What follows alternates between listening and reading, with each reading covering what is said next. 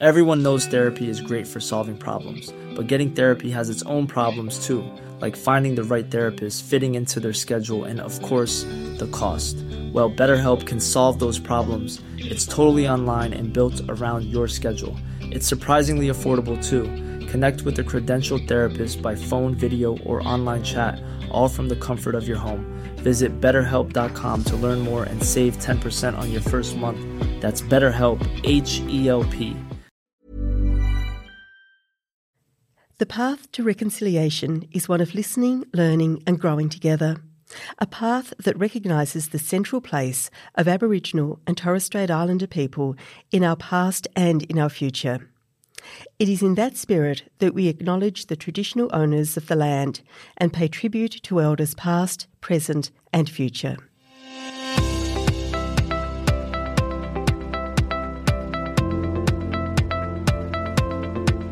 Welcome to Policy Forum Pod, which is produced at the Australian National University's Crawford School of Public Policy and co hosted by me, Sharon Bessell.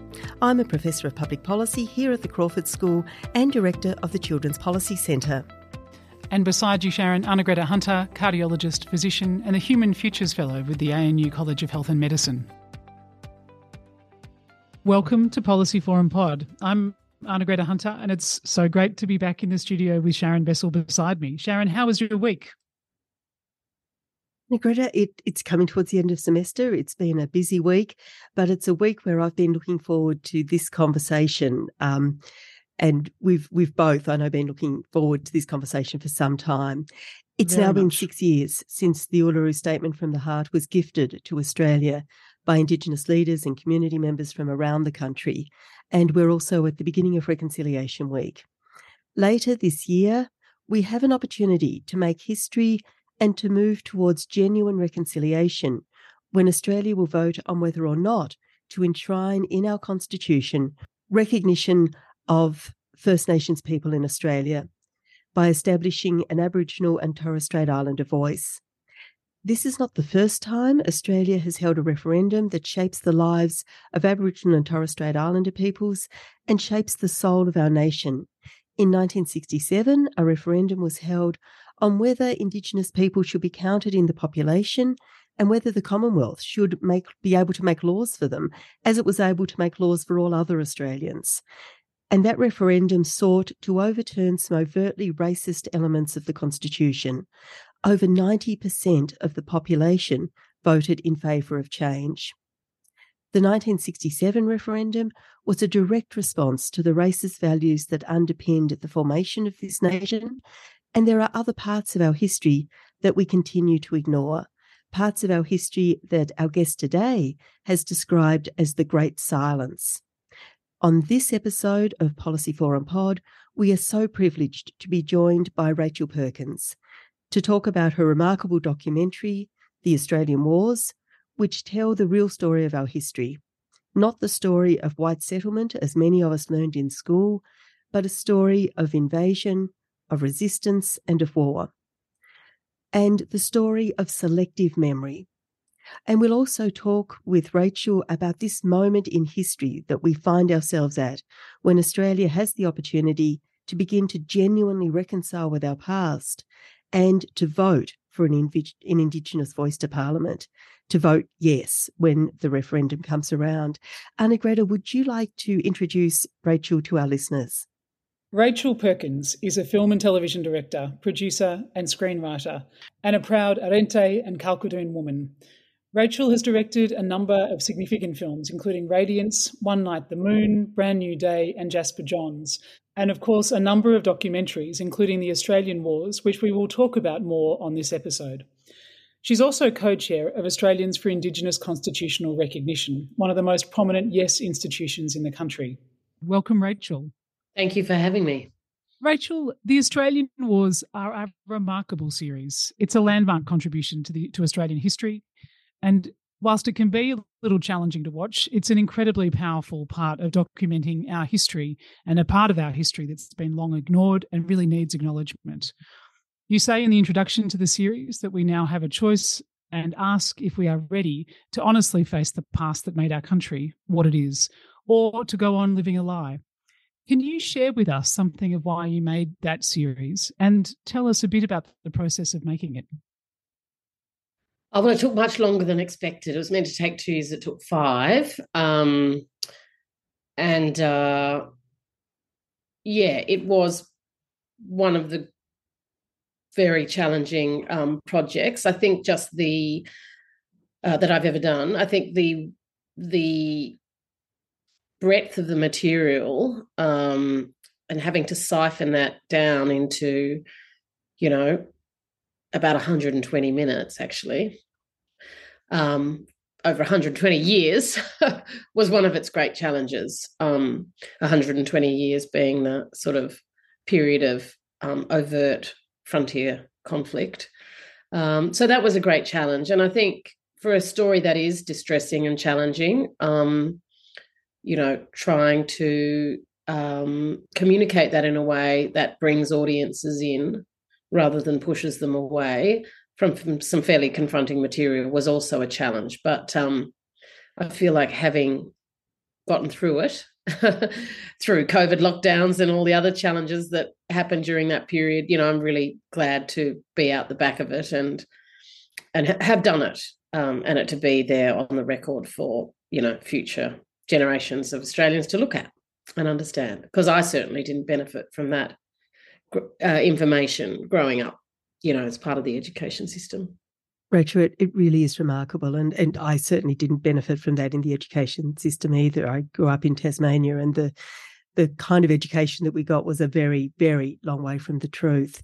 Um, that you've said that you hope the Australian Wars will help Australians and particularly non-Indigenous Australians to come to better understand the aspirations of the Uluru Statement from the Heart.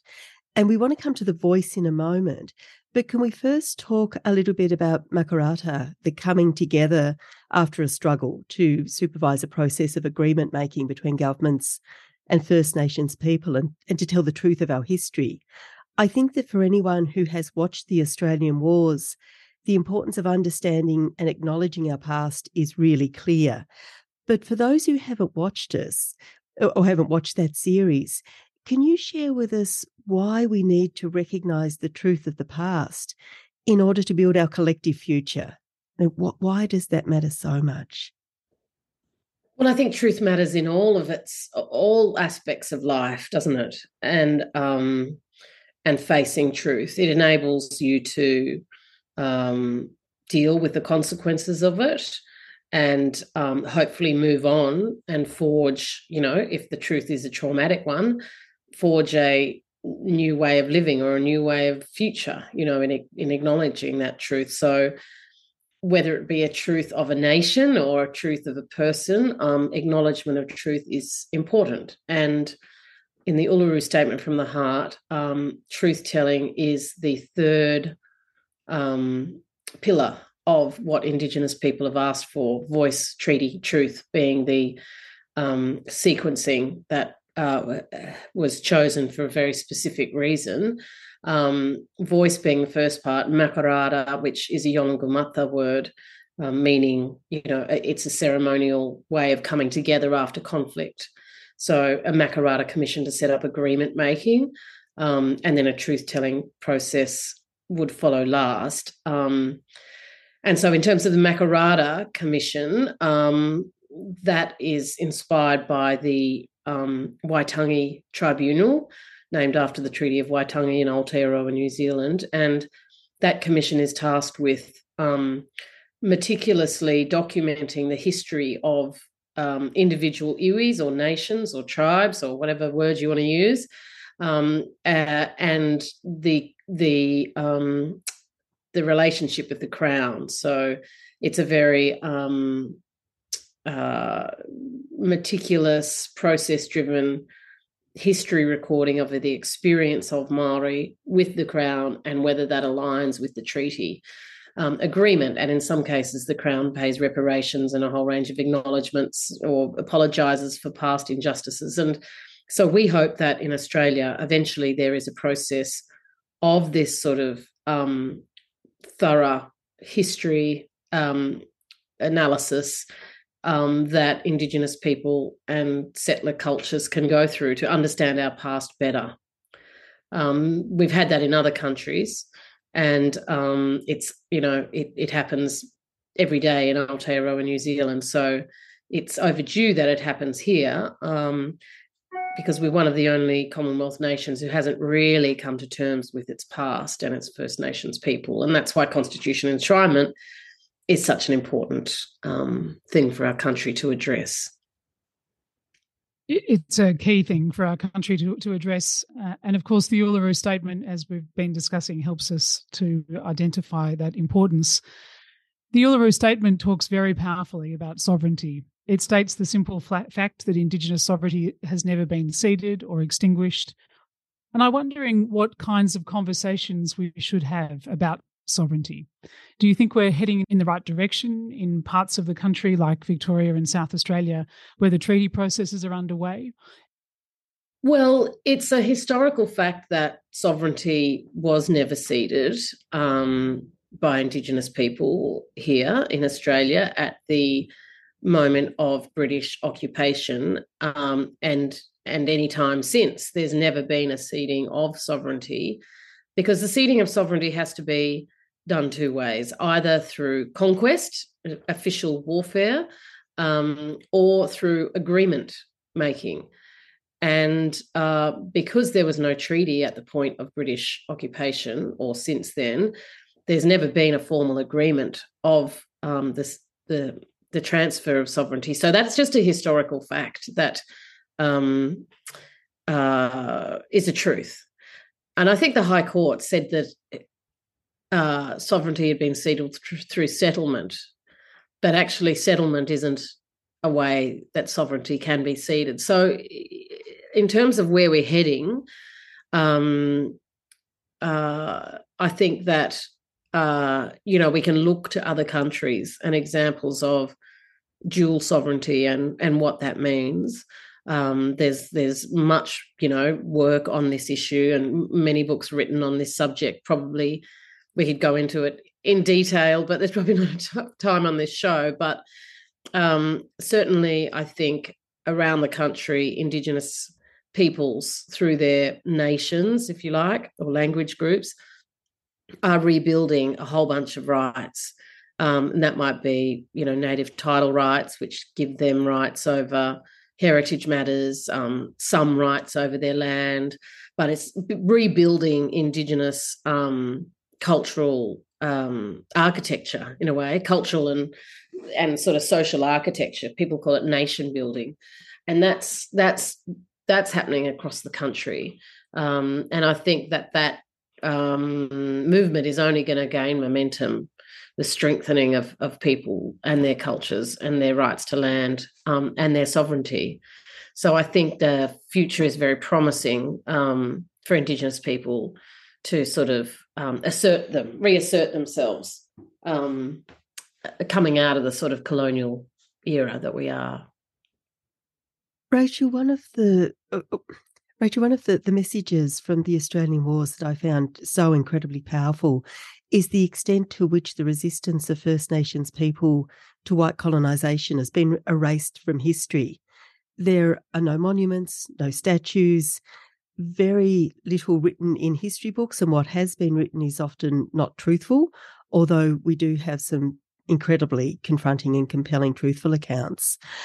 I'd love to get your thoughts on how we begin to speak truth and not only speak truth, but to also make that truth visible in ways that about that are both real and symbolic. Is is this about rethinking the way we present our museums? Is it about the kinds of statues that we have in public places?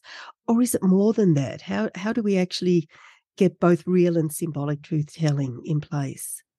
Well, I think it's about all of those things that you mentioned. Um, public recognition in our cultural institutions and our collecting institutions who are tasked with holding the memories and reflecting back our culture and our history to average Australians. So, whether that's the War Memorial or the National Museum or any state and territory institutions, they all need to come to terms with it um, and display it and actively collect and research it. Uh, I think that in terms of, um, you know, iconic public art. You know, we should see some sort of memorialization of places and individuals who participated in the process. Um, and I think that we should also see, um, you know, a, a Makarrata commission that comes together and formally deals with the truth of this history, because we don't want empty symbolic gestures. You know, symbols are important, recognition is important. You know, it means a great deal to me that the Aboriginal flag is more and more prominent in more and more places. But we need a sort of a systematic um, analysis of history and then a negotiation with the state about that history. Um, because for Indigenous people, you know, um, the history is all around us, you know, and governments might change their stripes, but the government is still the same government, uh, it's still the same state, it still represents the Crown, and there's unfinished business um, with the Crown in relation to Indigenous people and a whole range of issues. So um, I think it needs to be all of those things all at once, all together. and but I have great hope for that. Um, we're working now with the Australian War Memorial, um, uh, and through a donor, I've got some funding to write more of the history. Um, the government have put five million dollars towards a treaty process. Um, so I think, you know, a Makarrata Commission. I have great hope that that will come to fruition. Um, and uh, I think there's not a reputable historian in Australia today that would deny the existence of frontier wars. So, so really, the academic world and the world of historians have really come to terms with this. It's just um, our political um, leadership which needs to really embrace it. I think if you spoke to people in the younger generation who are having better educated than older people are, they they have no qualms with understanding the history of the country. I think people just hide from it for political reasons more than anything, really.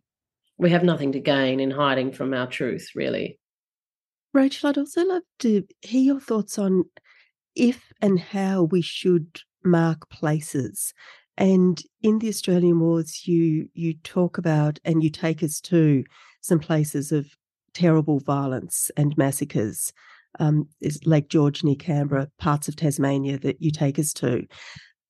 I wonder if you think those places should be marked, and if so, how? And perhaps the other part of that question is should we also mark places of great importance for First Nations people that have really positive connotations? Are they things that the rest of the country should also recognise and celebrate? Yes, absolutely. Um, I was on the Australian Heritage Council for a number of years, and when I joined that council, um, I looked at the sort of equity of Indigenous places to, you know, European heritage and other settler culture heritage sites, and we were very minimal. Um, the representation on the National Heritage List. And I think that's reflected on state and territory heritage lists around the country, which which ensure the protection of significant places to the nation. So we need to get to a place of equity on those lists, a proper representation. Um, and uh, heritage councils have actually committed to do that to get to a more equitable position. Um, so I think we'll see that change gradually over the next decade uh, of a growth of representation of Indigenous places, whether they be sites of conflict or whether they be sites of celebration. Um, people are actively now trying to rectify um, the inequality of of place based acknowledgement um, around the country. So I think we'll see that change. Um, uh, uh, yeah, over the next decade, because I think people, yeah, there's been a real push um, to change to change the record. Rachel, I think that potential for change gives us such a potentially powerful way of beginning to reconcile the past, but also a really optimistic way to think about our future and to think about how we can build a collective future on a genuine recognition of what our history has been. There's much more that we want to ask you, and we do want to talk specifically about the voice. We're going to take a very short break now, so listeners, please stay with us, and we'll be back in just a moment. Here's a cool fact a crocodile can't stick out its tongue. Another cool fact you can get short term health insurance for a month or just under a year in some states. United Healthcare short term insurance plans are designed for people who are between jobs, coming off their parents' plan, or turning a side hustle into a full time gig. Underwritten by Golden Rule Insurance Company, they offer flexible, budget friendly coverage with access to a nationwide network of doctors and hospitals. Get more cool facts about United Healthcare short term plans at uh1.com.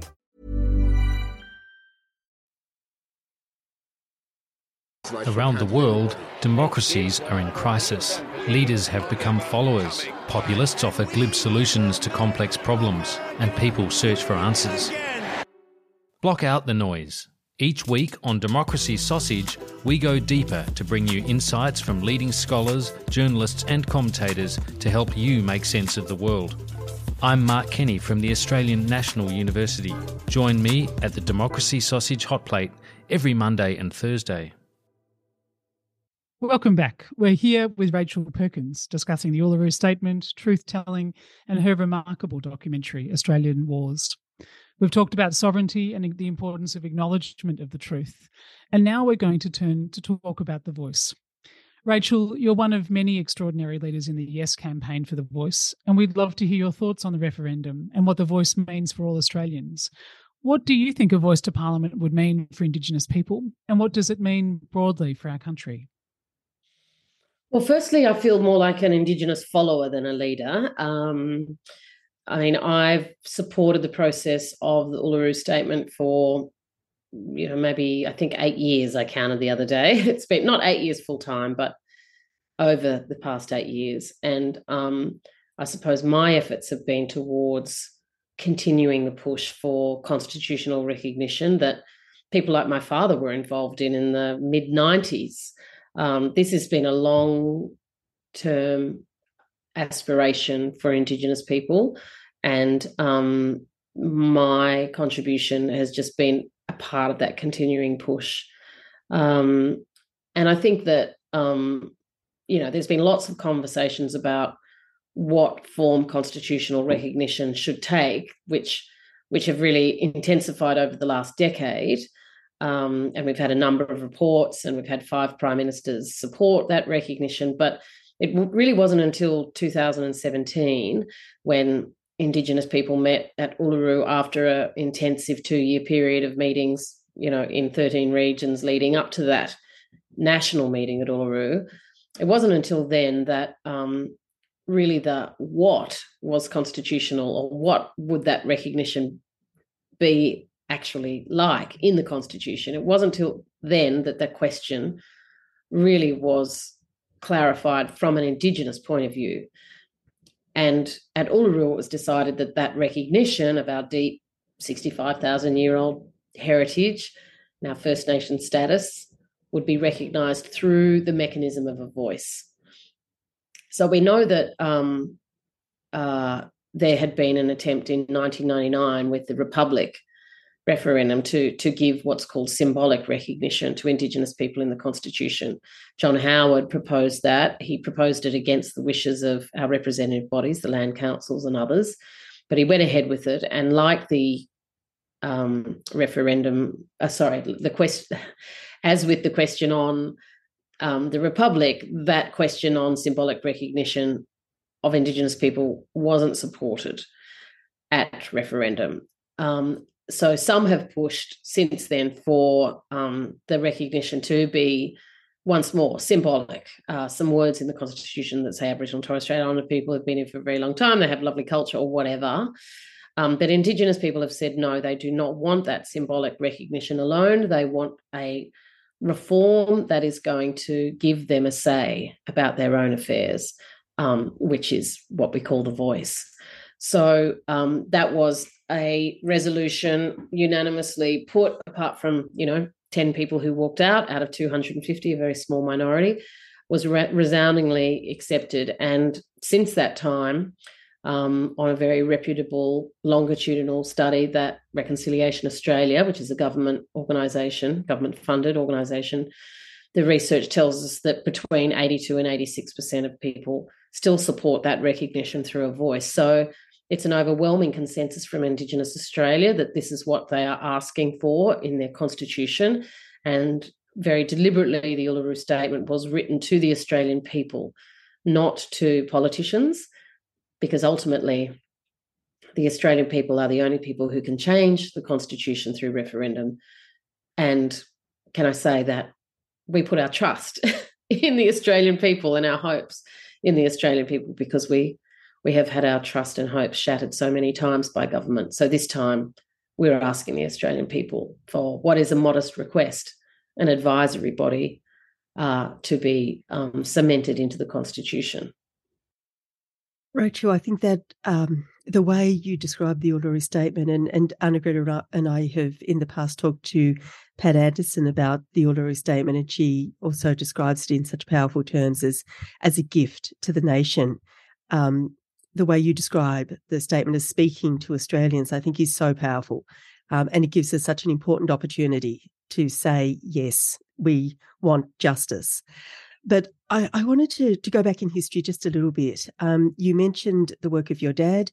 Your father, Charlie Perkins, was an incredible Australian, and among his many achievements and contributions to this country, he led the, the 1965 Freedom Ride um, prior to the 1967 referendum. In white Australia's neglect of our history, I think that we've we, have we have given far too little attention to the importance of the Freedom Ride and I wonder if you can just share a, a little bit about that critical part of our history with us, what the Freedom Ride meant then, what it meant for your dad um, and for other activists of his time, but also what it means now as we move towards the referendum on the voice. Uh, yeah, well, the ref, the um, the Freedom Ride uh, was significant, I think, because as Jim Spigelman, who was on the Freedom Ride, with dad said it put Indigenous issues to the national attention of Australians for really the very first time. And um, it drew people's attention to the fact, if they didn't know it already, that Australia was very much a segregated society, um, and that not only uh, was it segregated, but Indigenous people were also subjugated um, and living in uh, extreme poverty um, on the fringes of white society. And I think that realization, whether most people knew it or not, I mean, it's hard not to know it, um, but uh, having that put in the face of average Australians, um, whilst there were similarly um, protests sweeping, you know, through the US, um, really sent the message that there was something wrong in Australia, deeply wrong, and Indigenous people faced great inequality. So I think that gave great momentum to the yes vote in Australia, um, our most successful referendum in 67. And I think for um, my father, it really catapulted him into the national, um, you know, uh, view, and he became a public figure overnight. Um, and I think he then used that platform. He understood the power of protest, and he continued to use that throughout his life um, to create change.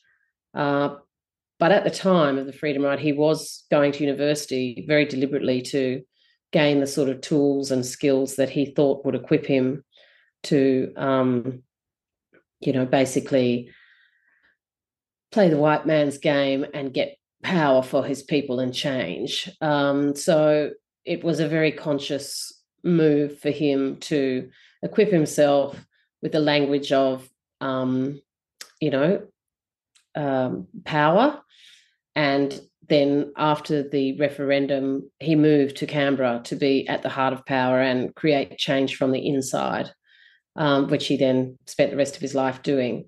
Um, in terms of your question of what the Freedom Ride means now, I think um, it is a great example of non Indigenous people and Aboriginal people standing together at a moment to point out um, and and and rewrite um, the identity of the nation. And I think we are at that moment again, right now, when every voting Australian, 18 million Australians, whether they like it or not, will be forced to, not forced, but they will be obliged because of the process of our democratic nation to make a decision about the, the rightful place of Indigenous Australians in this country. And so, once again, uh, we are looking at that question in this country. And, um, you know, it's a high stakes moment. There is the possibility for great change, but with that comes significant risk. It, it is an extraordinarily important time for Australia, and reflecting on our history is an important part of recognising the opportunity that's been given to us. You uh, have just offered us a small amount of the extraordinary work that your father uh, did, and he's left an extraordinary legacy, one that you've continued it's remarkable to consider that time around the 1967 referendum. And as you mentioned, of course, it passed with more than 90% of people voting yes. There was strong bipartisan support for it. And at this point in time, the voice doesn't have such a level of consensus. We see differences of views amongst Indigenous Australians and, of course, amongst the politics. How can we, indeed, I wonder, can we create a unified position around the voice? What are you hoping for the next six months of the campaign? Well, I think that um, I'm hoping that Australians, our fellow Australians, engage with this issue. Um, and I'm hoping that they take it upon themselves and feel that they have the permission and, in fact, encouragement from Indigenous Australians to do something about this. Um, because Indigenous people didn't write this constitution. We are trying, though, to um, get it right now, but we are a small proportion of the population. We are only 3.8%. So we need and require our fellow Australians to take responsibility in this moment and get this right. Um, so uh, I hope that Australians get informed. Um, I'm not telling you how you vote, but um, because obviously you know how I'm going to be voting. but um, and if you do support it, I hope that you actively talk to your people in your families, your social networks, um, engage them in the conversation, and in a respectful dialogue, um, put the case for why Indigenous people should have recognition in this our own country and the highest legal document of the land but that that recognition should allow us to have a say about the things uh, that affect us in our lives, um, because we remain the most impoverished ethnic group in this country, and we want to change that for ourselves, but we are unable to change it if governments, successive governments, won't listen to us. We have the lived experience, we have expertise, we have solutions. We want government to hear us, and they will only listen to us when the Australian people say, we are standing by our fellow Indigenous Australians and you must listen to them. So, in a way, our fellow Australians' voice gives us a voice. And so we want you to go out and fight for that voice. Um, so that's my hope. Um, but there are only a hundred and something days until this referendum, so time is short it'll probably be held in mid October. So I encourage listeners, if they really care about this moment in time, if they really care about, you know, the position of Indigenous people, well, now you can do something. You can really do something about it. Rachel, this has been an incredible conversation. That is such a, a powerful message. As we move towards wrapping up this conversation, I, I wanted to ask you just one final question to sit alongside that that message to Australians to, to vote yes. And that is if we if we do, and I think we all here hope that we will wake up the morning after the referendum and celebrate a yes vote, what will that mean for the future of our country? But in particular, what will it mean for future generations, for, for young people today who are not old enough perhaps to vote in the referendum what will it mean for the legacy that we leave them? Let me say this first. If we wake up the day after the vote and it's gone down, I really, I'm not going to be someone who's going to think I could have done more, right? Because I'm doing everything I can. It's why I'm talking to you right now. And I'm talking to people at a Chinese restaurant tonight. And I'm talking to a group of young philanthropists this afternoon. I mean, I'm pretty much spending every waking moment working on this um, because I think it is so important. Because I think that to have the opposite happen, to have the negative to ha- to not enable our country to take this moment will be a psychologically psychological blow to indigenous people because it will be interpreted as a very personal rejection of them i think even though it may not be by people who vote no. They might just not want to change the constitution whatever. But it will be i think and it's just my view interpreted as that. Um, and i think for our, our supporters and our um, our national identity internationally, we will be seen as backward. It will be seen as a backward step because we're often judged on our human rights record in relation to Indigenous people internationally. Um, but if it is a success, um, which I think it will be, um, then I think that it will relieve some of the unfinished business, this unfinished business that Indigenous people have been carrying, this sort of, I don't know whether you'd call it resentment, but Marcia Langton describes it as a burning desire for justice. Um, I think that it will in some way go towards acknowledging that and rectifying that. Um, and it will also be for our fellow Australians, I think, a relief because finally there is some recognition that I think non-Indigenous people feel is so missing. I think that's where you see in all the acknowledgements of countries in schools and barbecues and dances and social functions and you know even when you're on a plane uh, you get these acknowledgements of country i think we have been making up for the lack of acknowledgement from our from the state and um, so i think it will also in, our fellow Australians will also feel some relief that um, the country made the right choice in this moment. So I think it will be a watershed moment. Um, it will take a long time for the voice to really have an effect, I think. But as time progresses, it cements the place of Indigenous people in the modern democracy of the country. And I think that can only be a good thing for the nation. Rachel, thank you so much for joining us today. This has been a fantastic conversation. We have what is, I think, not just a once in a generation, but a once in a history opportunity here. And it falls to us to collectively and individually say yes. Thank you so much for joining us today and explaining so powerfully what a yes vote means. Pleasure. Thanks for having me. Sharon, I feel so privileged to have listened to Rachel Perkins talking about both the extraordinary work she did with the Australian Wars documentary. And if, for listeners who haven't had a chance to look at that documentary, I highly recommend it. It's still available online. And to also hear her thoughts on The Voice and the importance of the upcoming referendum in, as she says, only a hundred and something days her framing that what is being presented to the Australian population is a modest request is an extraordinary one and sits alongside Pat Anderson's observations uh, that the Uluru Statement from the Heart is a gift to the Australian population. My heart breaks to think of how many times hopes have been shattered. And I feel so deeply that it's time to get this done. I hope that these podcasts that we're creating with conversation around the voice will help us to spark discussion so people are feeling informed, that we can share ideas, and that many of us will find ourselves out and fighting to get this done. But Sharon, I'm sure you felt the same inspiration. What were your thoughts? Yeah, look, that was just a remarkable opportunity to to talk with Rachel. Um, I've watched the Australian Wars. I, I know that you have too, Arnagretta.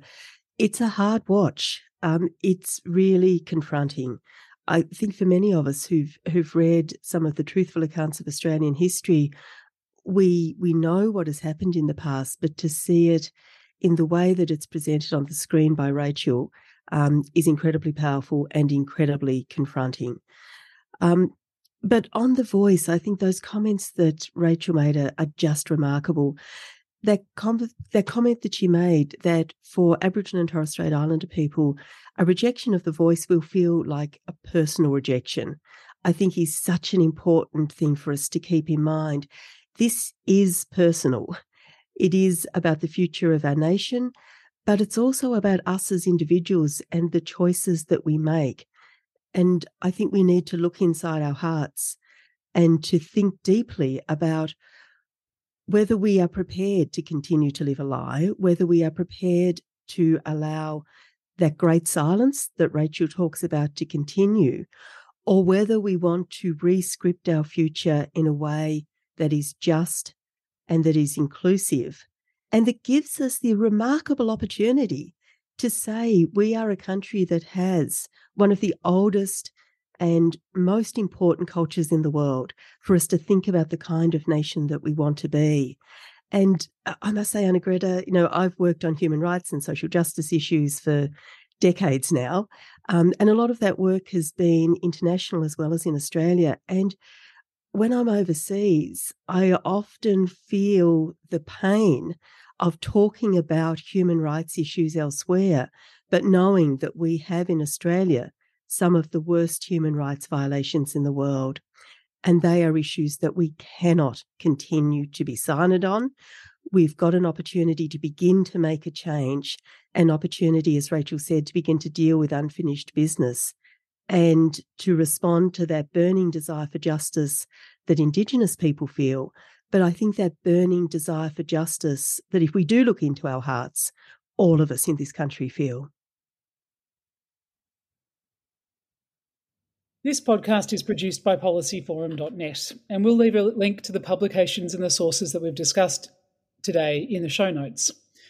After the discussions we had earlier this year with Dale Agius and Kate Orty and Helen Haines, we've actually had a number of listeners contacting us to say thank you for promoting the discussion around the voice and for giving some of our listeners more confidence to engage in the discussion with their friends and family. We know that today's discussion adds so much to that discussion, and we hope that the conversations that we've hosted and will continue to host will help foster rich, inclusive conversations around the country that foster our best future and a yes vote. If you liked this episode, don't forget to subscribe to keep up to date with our future episodes. And if you're feeling generous, please leave us a review. It's the best way for other people to find out about the podcast. And we always love hearing from our audience. So if you would like to, please do reach out to us on Twitter at Apps Policy Forum. That's at APPS Policy Forum, or flick us an email at podcast at policyforum.net. And we would love to hear your thoughts on today's conversation. And with that, it's all we have time for today. So from me, Sharon Bessell, it's bye bye for now. And from me, Arnagretta Hunter, look forward to seeing you next week.